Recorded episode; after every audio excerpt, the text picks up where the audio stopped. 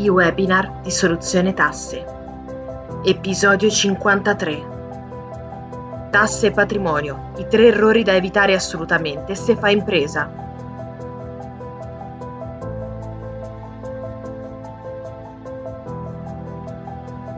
Ciao a tutti e benvenuti a questo webinar di Soluzione Tasse. È veramente un piacere essere qua con voi oggi e poter parlare di argomenti così importanti per le nostre imprese. Per chi non mi conoscesse, sono Francesco Norato, sono dottore commercialista, revisore legale dei conti e sono uno dei senior member del gruppo di Soluzione Tasse. Soluzione Tasse è ormai una delle più importanti aziende di consulenza in ambito fiscale e patrimoniale in Italia, quindi gli imprenditori che si rivolgono a noi lo fanno per ridurre il carico fiscale e per proteggere il proprio patrimonio. Il tema di oggi è tasse e patrimonio. I tre errori da evitare assolutamente se fai impresa. Da, da, qui in poi passo la parola ai miei colleghi, in particolare alla dottoressa Anna Maria Bonesi. I tre errori che, ehm, che sono da evitare, che gli imprenditori a volte eh, capita, vuoi per inesperienza, vuoi per eh, mancanza di eh, dati aggiornati, ehm, si trovano purtroppo a volte a dover uh, commettere appunto questi errori. Nello specifico oggi tratteremo sui rimborsi, quindi indennità di trasferta e rimborsi chilometrici eh, gestiti in maniera non corretta, un'intestazione errata dei beni, quindi parliamo di eh, acquisto di automobili o di immobili eh, non eh, occultamente scelti nell'acquisto se fatti in ambito cosa sono molto spesso ehm, cagionati. Da in particolar modo il primo, quello più importante, è dalla carenza di liquidità. Mi spiego meglio.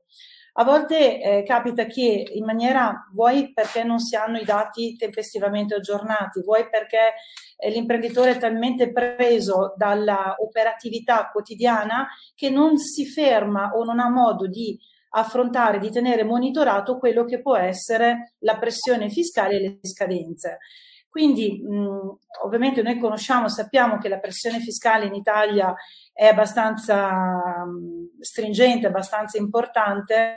In, un ultimo, in, un'ultima verifica, un ultimo articolo letto qualche, qualche tempo fa su mh, giornali specializzati si parlava che la pressione fiscale supera il 51%. Quindi ecco che una non corretta gestione della liquidità può portare a commettere degli errori. Um, un, altro, un, altro, errore fondamentale è quello di eh, non conoscere delle strategie che il legislatore ci consente di utilizzare, quindi parliamo di strategie fiscali assolutamente legittime, contemplate all'interno eh, delle norme fiscali del testo unico delle imposte sui redditi, che ci consentono appunto di andare a risolvere il problema di carenza di liquidità o anche, perché no, di una corretta gestione di carattere fiscale. Quindi andare a gestire quella che è, ehm, che appunto sono i dati di bilancio, ma soprattutto la pressione fiscale che ne scaturisce. Ultimo grave errore è quello di conoscere sommariamente la normativa applicarla e applicarla con errori. Forse è ancora peggio che non conoscerla. Cioè il fatto appunto di andare ad applicare alcuni ehm, strumenti che la normativa fiscale italiana ci consente ed applicarli in maniera errata può provocare peggiori danni piuttosto che appunto non conoscerli e non applicarli. Come rimediare? Ovviamente ho già anticipato, mi sto un po' ripetendo da questo punto di vista, il legislatore ci consente di poter inserire in quello che è la nostra operatività eh, delle norme, norme del testo unico che ci consentono di ottenere un risultato soddisfacente anche e soprattutto in tema di pianificazione fiscale e di pressione fiscale. Quindi ovviamente applicando le norme che ci vengono comunque ehm, spiegate e, eh, e, sono state appunto oggetto di pubblicazione ancora tantissimi anni or sono, ci consente di, di ottenere intanto sicuramente una gestione mh, attenta e oculata di quella che è la pressione fiscale. Quindi non essere colui che subisce la pressione fiscale, ma colui che gestisce le proprie aziende, gestendo anche ovviamente in maniera lecita, perché questo è un elemento essenziale e eh, assolutamente deve essere un punto, un caposaldo che noi spieghiamo costantemente durante le nostre, no, le nostre consulenze, che tutto deve essere svolto nella totale mh, eh, applicazione della norma e in modo assolutamente lecito e inattaccabile, fiscalmente inattaccabile. Quindi ottenere una mh, pianificazione nel, nel, per quello che riguarda ehm, il pagamento delle imposte, quindi il risparmio lecito nelle imposte, avere quindi di converso una maggiore liquidità, perché questo ci porta ad avere una maggiore liquidità aziendale, quindi poterla poi reinvestire all'interno dell'azienda e non da ultimo, molto importante, a cominciare anche a ragionare e ad aprire una particolare attenzione sulla protezione del patrimonio, proprio per evitare di andare a disperdere quello che in una vita di lavoro l'imprenditore è riuscito così duramente con sacrifici ad accantonare. Anna, mi introduco mh, mm, giusto perché vai, vai. di corretta pianificazione. È molto importante eh, dire ai nostri, diciamo, ai nostri amici che ci stanno seguendo che non bisogna prendere quello che diciamo nel, nei webinar e applicarlo to cure senza una, come dire, corretta analisi preventiva delle situazioni. Quindi attenzione a tutto quello che si, eh, vi si dice o che, che, apprendiamo dei social. È importante preventivamente fare chiarificazione, ma conoscendo tutti gli aspetti normativi. Quindi gli strumenti esatto. ci sono, ma bisogna applicarli. Guarda, sono pienamente d'accordo, anche perché è un elemento fondamentale. Ehm, ovviamente, mh, infatti il, il testo, cioè il webinar di quest'oggi era proprio per spiegare di non commettere degli errori, non c'è la necessità di utilizzare delle soluzioni eh, dannose eh, o addirittura anche illecite, perché con, applicando correttamente quello che prevede il legislatore si possono risolvere veramente tante eh, problematiche, tante appunto soluzioni. Eh, gli errori che andiamo ad analizzare quest'oggi sono tre fondamentalmente. Oggi tratteremo delle indennità chilometriche e rimborso chilometrico, quindi indennità di trasferta, pardon, e rimborso chilometrico, l'utilizzo dello strumento del marchio e relative royalties e l'utilizzo delle forme societarie adeguate. Quindi cosa significa? Che ovviamente se io voglio intraprendere un progetto imprenditoriale, la scelta della forma giuridica con cui io vado ad avviare un mio progetto imprenditoriale è molto importante sulla base della meta che voglio, voglio andare a raggiungere. Quindi il primo argomento che trattiamo quest'oggi è proprio sulle indennità di trasferta. Un rimborso spesa che cos'è? Un indennizzo. Quindi è sostanzialmente io vado ad indennizzare mediante la uh, trasferta, l'indennità di trasferta, i costi che sostengono, che sostiene il dipendente o l'amministratore, perché anche l'amministratore è inserito in, nell'articolo 51 del testo unico, eh, proprio perché la, la stessa figura è colui il quale va a percepire un compenso assimilato al reddito di lavoro dipendente. Pertanto può usufruire degli strumenti che normalmente sono collegati al reddito di lavoro dipendente. Abbiamo detto che è una somma risarcitoria, un indennizzo per lo spostamento che il dipendente o l'amministratore ehm, sostiene, effettua pardon, dal luogo di lavoro abituale per recarsi eh, in un luogo dove viene svolta la prestazione. Eh, ovviamente a seconda della tipologia di indennità di trasferta le stesse possono essere imponibili e quindi si pagano ovviamente imposte e contributi o esenti e qui appunto parliamo delle trasferte nell'ambito del territorio comunale o le trasferte fuori dal territorio comunale. Quello che andremo a sviluppare oggi in particolar modo è quello fuori dal territorio comunale. Ehm, le trasferte possono essere di, l'indennità di trasferta possono essere di, de, di tre tipi, forfettario, analitico a piedi lista e misto. Forfettario, la trasferta forfettaria è un importo, come dice appunto il termine forfettario, la trasferta Italia sono 46,48 euro, la trasferta estero sono 77,47 e deve essere debitamente eh, compilata e inserita all'interno di un prospetto. Analitico o a piedi lista invece è un rimborso di quelle che sono le spese che il dipendente o l'amministratore anticipa, sostiene, quindi deve essere debitamente rimborsato da parte della società, ovviamente documentandolo le spese che ha, documentando le spese che ha sostenuto. La trasferta mista invece è un, un misto, come dice il termine stesso, quindi abbiamo parte forfettario e parte un rimborso spese analitico, quindi a piedi lista. Abbiamo detto, ho appena un po' anticipato, che è molto importante che debba essere anche in questo caso, poi è stato anche detto all'inizio del webinar, che le, queste procedure di eh, presentazione delle trasferte devono avvenire in, in modalità assolutamente corretta, quindi devono essere perfettamente calcolati.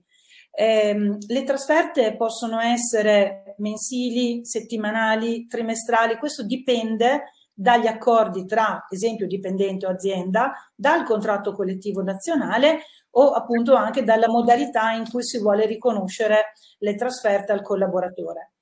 E devono essere riportati mh, le trasferte giornaliere mh, su un apposito documento che attesta che eh, in quella determinata giornata io sono, ehm, si va a, dis- ehm, a distinguere il luogo di partenza e si va a indicare il luogo di arrivo e il motivo della missione. Naturalmente una volta compilato questo modulo, questo modulo poi va consegnato all'azienda. Quindi devono essere anche a questo punto le trasferte inserite in questo modulo ma correttamente calcolate.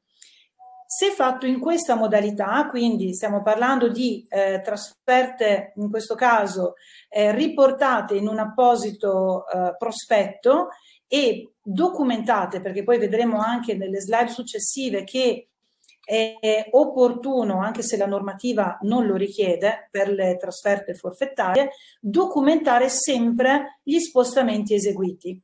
Questo rende ovviamente esente da tassazione per il dipendente il fatto di andare a percepire queste trasferte che lo stesso richiede alla società e soprattutto diventa questa trasferta che la società corrisponde al collaboratore diventa un costo totalmente deducibile per l'impresa. Abbiamo detto che devono essere docu- assolutamente documentate.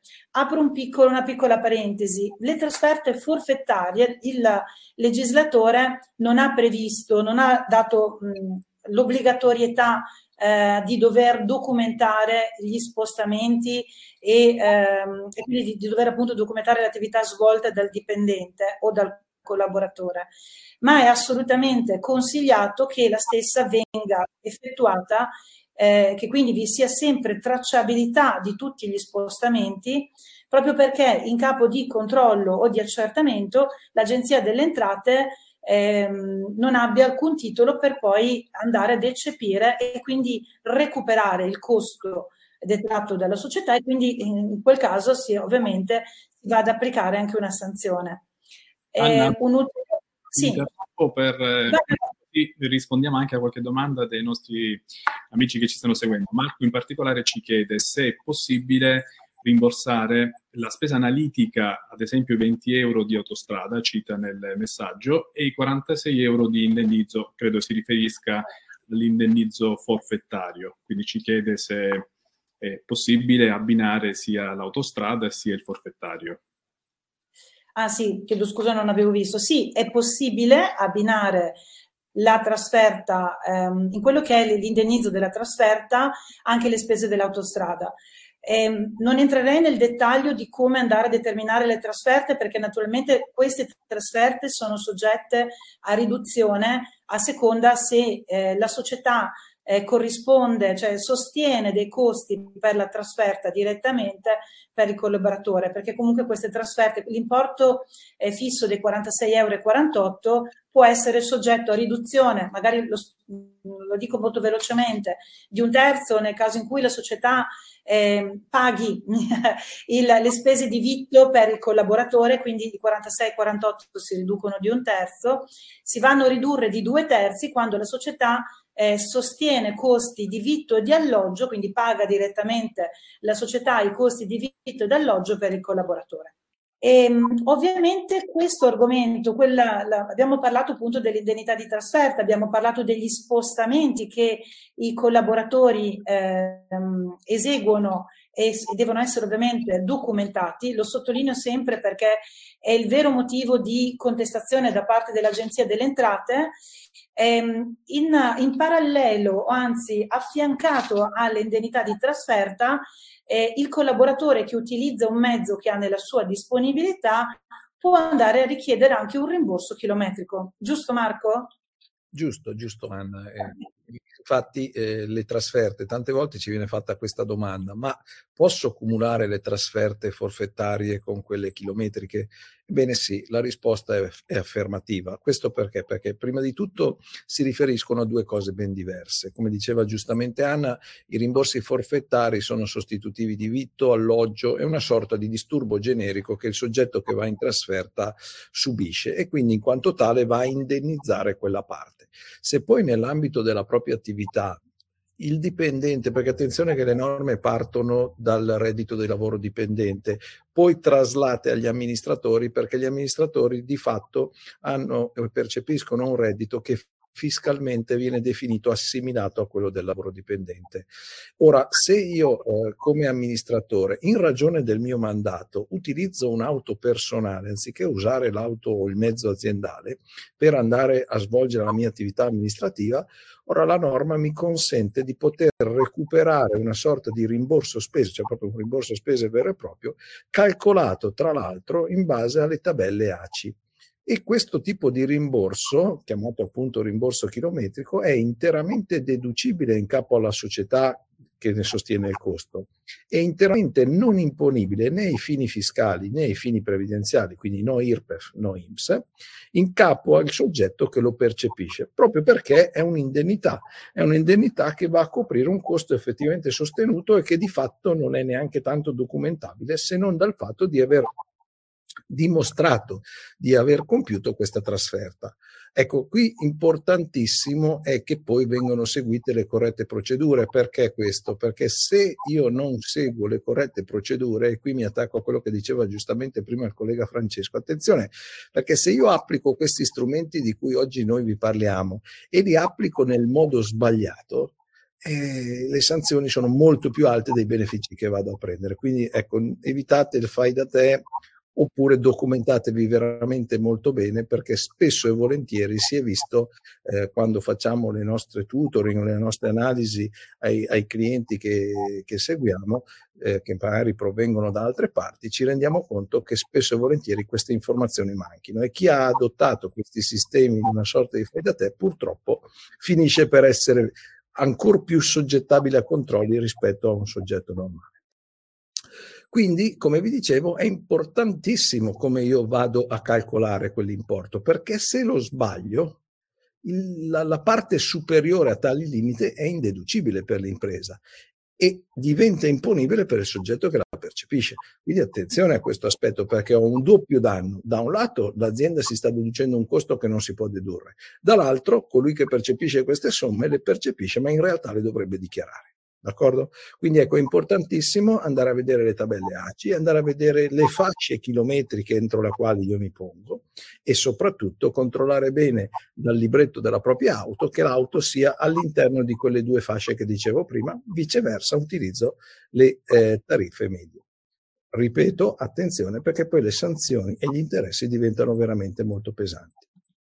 Detto ciò, eh, facciamo proprio un esempio di uno degli errori classici che abbiamo avuto modo di riscontrare e che purtroppo può portare a delle conseguenze dannose. Qui ad esempio abbiamo un dipendente, ma do, ripeto, come l'ho detto prima, e mi scuso se sono ripetitivo, ma è giusto chiarirlo bene sotto questo aspetto, eh, dipendente barra amministratore di una società, effettua una trasferta di 400 km utilizzando, che abbiamo messo una Ford Fiesta Plus 1500 85 cavalli. Attenzione perché io 85 cavalli qui, là parlavamo di cavalli fiscali, questi sono invece i cavalli motore che è un così di diverso. La tariffa chilometrica, come vediamo in questo caso, è pari a 0,3297. È semplicissimo il calcolo, cioè si moltiplicano i chilometri per la tariffa e si ottiene un importo. Oltre questa soglia non è possibile andare per quel tipo di auto. Attenzione anche a un altro aspetto, come diceva prima la collega Anna per quanto concerne le trasferte forfettarie, è fondamentale indicare per quale motivo l'amministratore ha fatto la trasferta. ed essere precisi anche coi chilometri, perché spesso e volentieri mi è capitato durante la mia vita professionale, analizzando alcune aziende che provenivano sempre dall'esterno, mi ritrovavo degli, degli importi di chilometri, eh, dei chilometraggi assolutamente fuori luogo. Mm, faccio un esempio proprio banale, tipo che ne so, Milano-Venezia, 600 chilometri, e uno dice, ma come? Eh, non ci sono 600 km da Milano a Venezia, quindi voglio dire attenzione perché questi aspetti sono fondamentali. Quindi nel momento in cui l'amministratore pone in essere un tipo di rimborso, deve stare attento che effettivamente deve indicare dove è andato, per quale ragione del proprio mandato amministrativo è andato, ovviamente deve essere stato autorizzato a utilizzare la propria auto da parte della società e a quel punto applicare la corretta tariffa, perché viceversa, come dicevo, può incorrere in sanzioni e, o, e interessi, perché poi quando, quando, il fisco arriva e controlla, queste sono le prime cose che va a vedere. Va benissimo farle, danno un grandissimo vantaggio, sono lecite, sono previste dalle norme, ma vanno applicate correttamente. Quindi è un bellissimo vantaggio quello del rimborso chilometrico. Perché soprattutto? Perché in tantissimi casi, quasi tutti devo dire, poi dopo, come dicevamo prima, è un qualcosa che va costruito su misura sull'impresa, quindi va fatta tutta una serie di valutazioni, ma nel 95-98% dei casi utilizzare la propria auto da parte dell'amministratore da un punto di vista fiscale è molto più conveniente che non utilizzare l'auto aziendale. Noi tutti sappiamo che purtroppo le auto aziendali subiscono per legge una possibilità di detrazione del 20%, stiamo parlando, eh, deduzione, scusa, eh, stiamo parlando in termini di IRPEF, 40% di detrazione in termini IVA. Eh, questo per la quasi generalità delle aziende. Poi esistono magari gli agenti rappresentanti che hanno una deduzione maggiore, ma perché per loro natura lavorano costantemente sulla strada e quindi la norma acconsente questo. Però mi capite che dedurre un'auto al 20% quando invece in realtà l'amministratore la usa quasi esclusivamente per la propria attività, è molto più sconveniente che non andare a dedursi invece l'importo della tariffa chilometrica, perché quella tiene conto sia del costo di acquisto dell'auto, sia dei costi di manutenzione, sia che dei costi di utilizzo. Quindi vedete che effettivamente è un bellissimo strumento che può essere usato, è un vantaggio da non ignorare, come diciamo qua, va fatto nella maniera corretta. Questo è fuori discussione. Detto ciò, eh, questi abbiamo visto il, diciamo, il macro settore dei rimborsi forfettari o chilometrici. Un altro degli errori che spesso abbiamo avuto modo di verificare invece lo si ha nell'ambito del marchio delle royalty. E qui lascio la parola sempre ai miei colleghi proprio per parlare di questo aspetto. E quindi invito la dottoressa Anna Maria Bonesa ad andare avanti a trattare questo argomento che ancora più caldo rispetto ai rimborsi che diciamo sono diffusi e sono mai applicati dalla stragrande maggioranza delle aziende. Ma quando si parla di marche, si parla di royalty, entriamo in un campo che è veramente importante attenzionare e conoscere bene nei minimi dettagli. Vai Anna Maria. Sì, grazie Francesco. Sì, giusto. Tra l'altro lo strumento del marchio è uno strumento che ehm, a me piace veramente molto per due fattori importanti. Il primo perché è uno strumento che serve a valorizzare e a, uh, ad andare a registrare, quindi um, ad andare a, a mettere in, in protezione quello che è il lavoro di una vita di un imprenditore, per il tramite appunto della registrazione di quello che può essere il logo, il segno distintivo, quindi il suo marchio, infatti il marchio che cos'è? È un segno distintivo. Il fatto di andarlo a registrare e quindi questo, il marchio va registrato eh, presso un ufficio eh, all'interno della Camera di Commercio, l'UIMB, eh, questo lo porta ad essere, a tutelare quello che è il suo nome, l'attività che, che lo stesso svolge da, da svariati anni e ha una durata di protezione di 10 anni. Lo strumento del marchio mi piace veramente molto per questo primo aspetto, che è appunto quello della protezione della, del, del, logo e della denominazione della, del, del, dell'azienda, della società. Questo serve appunto per proteggerla, per proteggerlo da eventuali competitor piuttosto che da eventuali ehm, appunto aziende, eh, appunto competitor che per qualche motivo potrebbero, utilizzando una denominazione analoga, poter anche trasferire o comunque fare una sorta di pubblicità anche in parte ingannevole per poi potersi vedere appunto ridurre quello che è il, la, la propria clientela, la propria attività. Questo è un primo elemento fondamentale. L'altro aspetto fondamentale è l'inserimento di questo strumento all'interno della pianificazione fiscale perché questo ci può portare ovviamente ad andare a gestire, come abbiamo detto anche prima, anche con gli altri strumenti, quella che è la pressione fiscale sia aziendale, ma anche poi la pressione fiscale in ambito anche personale, quindi pressione fiscale barra anche liquidità aziendale, ma anche liquidità anche della persona fisica, che può andare a percepire ehm, quelle che sono delle royalties da quello che è l'utilizzo del marchio. Mi spiego meglio che cosa accade. Accade che io, imprenditore che ho creato il marchio aziendale, io personalmente lo posso andare a registrare come ho detto prima, eh, in questo ufficio all'interno della Camera di Commercio e una volta che questo, che questo marchio, che questo segno distintivo viene registrato, io lo posso dare in uso alla mia azienda, alla mia società. Naturalmente tutto questo deve essere fatto però tenendo conto di tre fattori molto importanti. Il primo aspetto che devo ovviamente verificare è che non esista già un marchio simile al mio che voglio andare a registrare. Quindi devo porre particolare attenzione alle verifiche preventive prima della registrazione del marchio, proprio per evitare anche spiacevoli inconvenienti, anche di contestazioni eh, da parte di soggetti che prima di me avevano registrato quel marchio o un marchio molto simile al mio. Il secondo aspetto molto importante, ma anche il terzo vanno strettamente collegati, per poter portare in detrazione il costo per l'utilizzo del marchio, quindi stiamo parlando di riconoscimento, di pagamento di royalties che viene dato dalla, dall'azienda nei confronti del proprietario del marchio, deve però essere valorizzato in maniera congrua.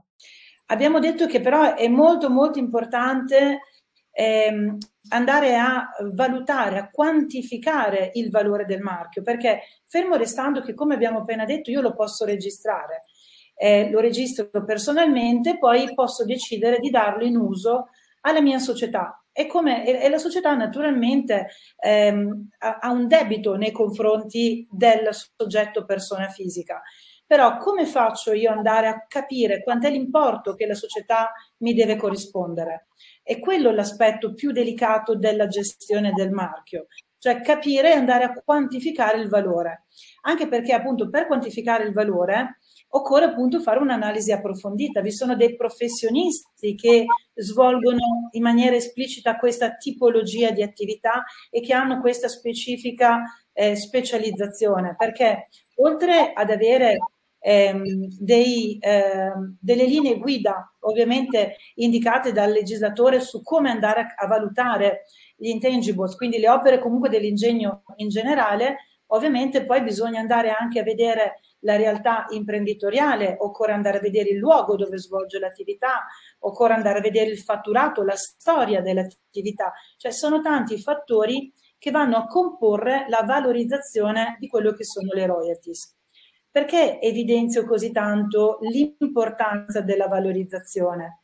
Perché proprio una recente ordinanza della Cassazione del maggio 2021 che in un caso di contestazione da parte dell'Agenzia delle Entrate che ha contestato ad un imprenditore non l'utilizzo del marchio, ma ha contestato proprio il valore eh, attribuito alle royalties, eh, l'imprenditore ha portato in Cassazione una perizia, ovviamente dove andava ad, ehm, a confermare il valore che lo stesso aveva portato all'interno del proprio bilancio quella perizia ha fatto sì che in automatico la richiesta da parte dell'Agenzia delle Entrate venisse archiviata da parte appunto della Cassazione.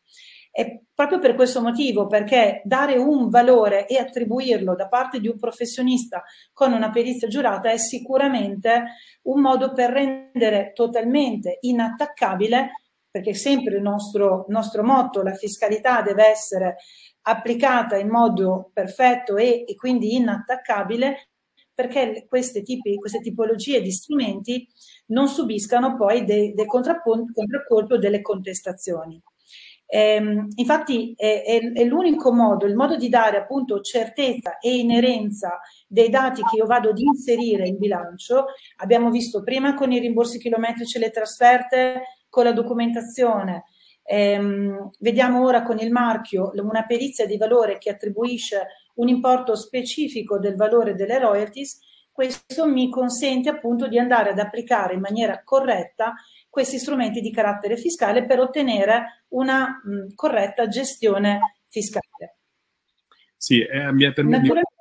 scusami Anna, mi permetto di aggiungere anche un'altra cosa, che stiamo parlando di royalty, stiamo parlando di valutazione del marchio, ma attenzione che la, l'attività preliminare è la registrazione, che per quanto possa sembrare banale, non lo è, perché la parte, diciamo, della registrazione del deposito del marchio è quella proprio strategica, perché a volte si incorre certo. in errore di deposito e poi si applica da subito la, la, la, la royalty l'applicazione delle, delle royalty sul fatturato, però poi si deve correggere a rettificare il marchio e abbiamo sbagliato tutto. Quindi attenzione al passaggio preliminare, deposito e registrazione del marchio. Tra l'altro volevo anche aggiungere anche un aspetto molto importante, che purtroppo i tempi, nel momento in cui io presento una domanda di registrazione del marchio, ehm, i tempi variano di risposta. Se ovviamente il mio marchio ehm, è stato eh, accettato o vi è un rigetto da parte appunto degli organi ehm, che verificano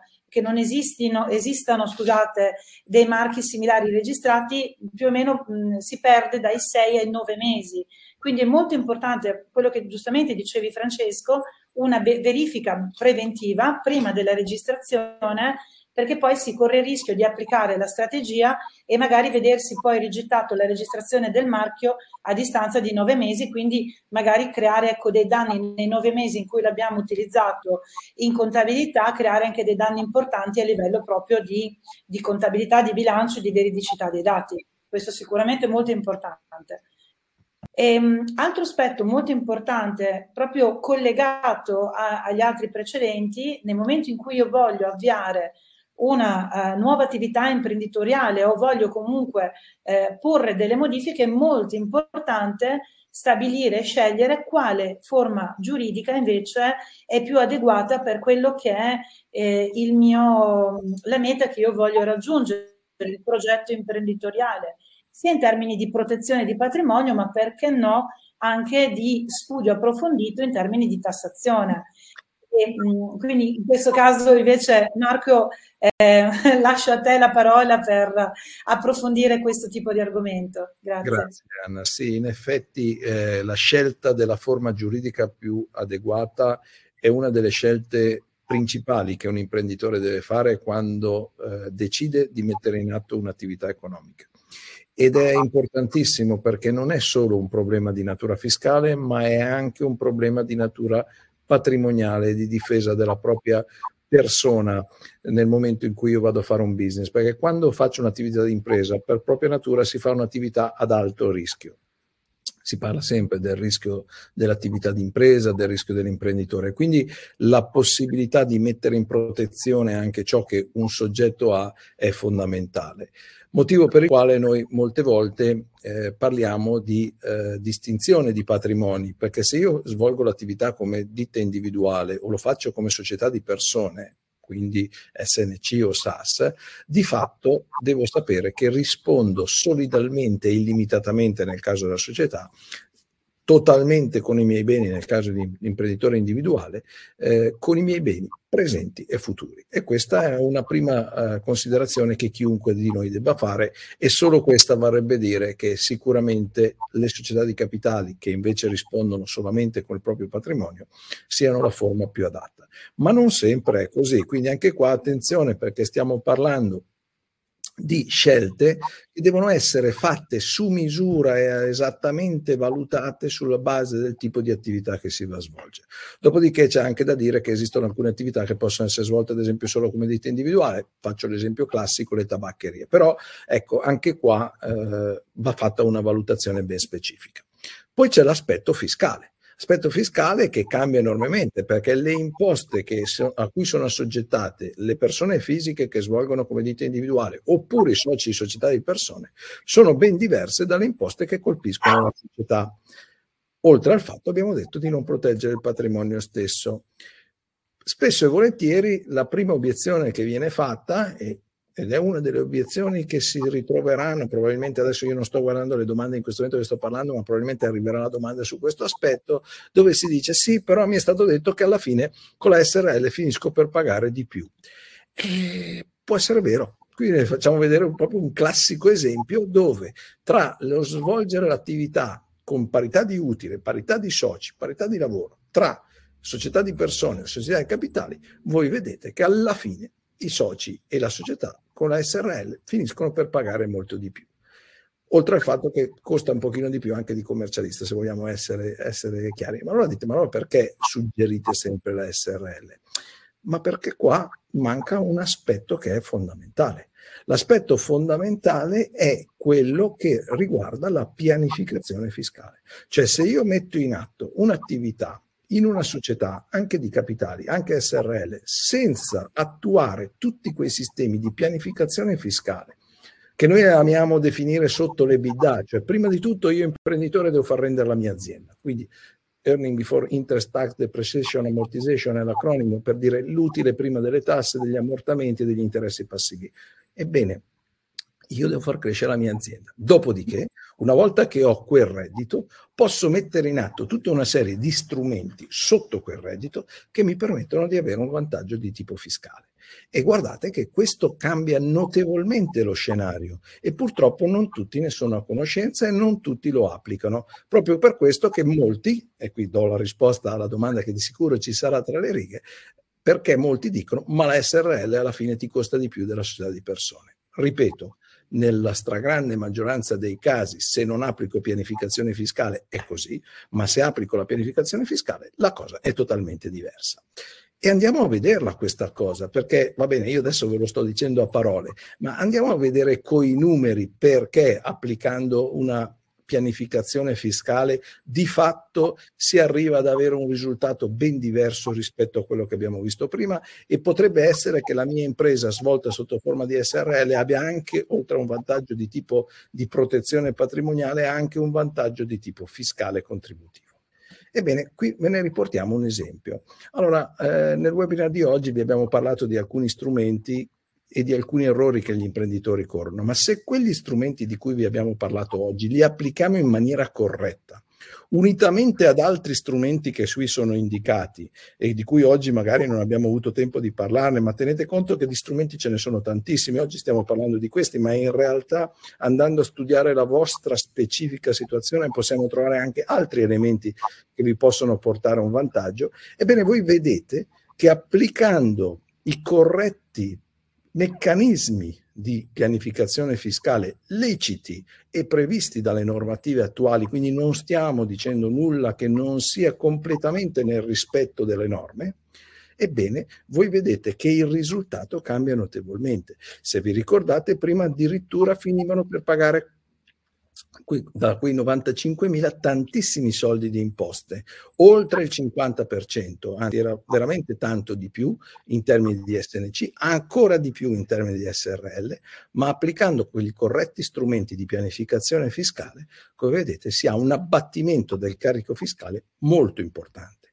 E gli strumenti che qua sono indicati sono quelli di cui abbiamo parlato oggi, indennità di trasferta, rimborsi chilometrici, TFM amministratori, oggi non ne abbiamo parlato, ma altro di strumenti, welfare aziendale, altro strumento veramente importante che magari sarà oggetto di un altro webinar, le royalty sul marchio che ha spiegato molto bene Anna in precedenza. Voi vedete che alla fine, applicando tutti questi strumenti e con numeri certificati, quindi non è che i numeri ce li siamo inventati, sono esattamente quelli che nascono dai conteggi che si fanno per le dichiarazioni dei redditi, si arriva ad avere un risparmio di, sport, di imposta veramente importante. Quindi il consiglio che vi voglio dare è la, l'analisi dello strumento col quale operare è fondamentale quando si vuole fare attività di impresa. Deve essere fatta in maniera molto dettagliata, non può essere fatta scopiazzando un po' di qua, un po' di là, perché come ci siamo detti più volte, corriamo il rischio di farci più male rispetto a quello che invece possiamo avere di beneficio. Ma se ci facciamo assistere nel modo corretto, attuiamo le norme così come devono essere attuate e le applichiamo con questi strumenti, e, e, questi strumenti li applichiamo correttamente, scusate se lo ripeto un'altra volta, ma purtroppo è fondamentale, voi vedete che si può arrivare ad avere veramente dei risultati sbalorditivi, che eh, magari a prima vista uno dice ma quasi non ci credo. Ed è un po' la sorpresa che hanno molti dei nostri clienti quando proprio conti alla mano si va a dimostrare questa differenza che c'è tra una società non pianificata e una società pianificata. Quindi ecco, importantissimo questo aspetto. E così Marco, poi tra l'altro mi, mi, permetto di aggiungere anche che non sempre la soluzione adeguata è la SRL, non sempre è consigliato la trasformazione in SRL, ma come diciamo sempre noi, la pianificazione è come un abito sartoriale, va costruito proprio sulla struttura aziendale, sull'organizzazione dell'imprenditore soprattutto sui bisogni reali dell'imprenditore e di tutto ciò che gira attorno alla figura dell'imprenditore e dell'impresa. Quindi attenzione che noi chiaramente nel, nei nostri webinar facciamo riferimento, affrontiamo dei temi che chiaramente quelli più caldi, quelli più sentiti, ma soprattutto temi su cui molto spesso l'imprenditore sbaglia l'applicazione. Quindi il nostro obiettivo è anche darvi delle indicazioni esatte, correggere a volte delle disfunzioni o distorsioni che si sono verificate. Quindi diciamo che la pianificazione è un concetto abbastanza ampio che abbraccia argomenti che poi spaziano dalla forma giuridica, come abbiamo visto oggi, all'applicazione degli strumenti, le royalty sul marchio, le indennità chilometriche, le trasferte e ne possiamo aggiungere tantissime. Questi sono quelli essenziali e questi sono quelli più, diciamo, eh, come dire, eh, calpestati, passatemi il termine, da, da tutti. I webinar di soluzione tasse. Visita il nostro sito e richiedici una consulenza gratuita cliccando sul link che trovi in descrizione.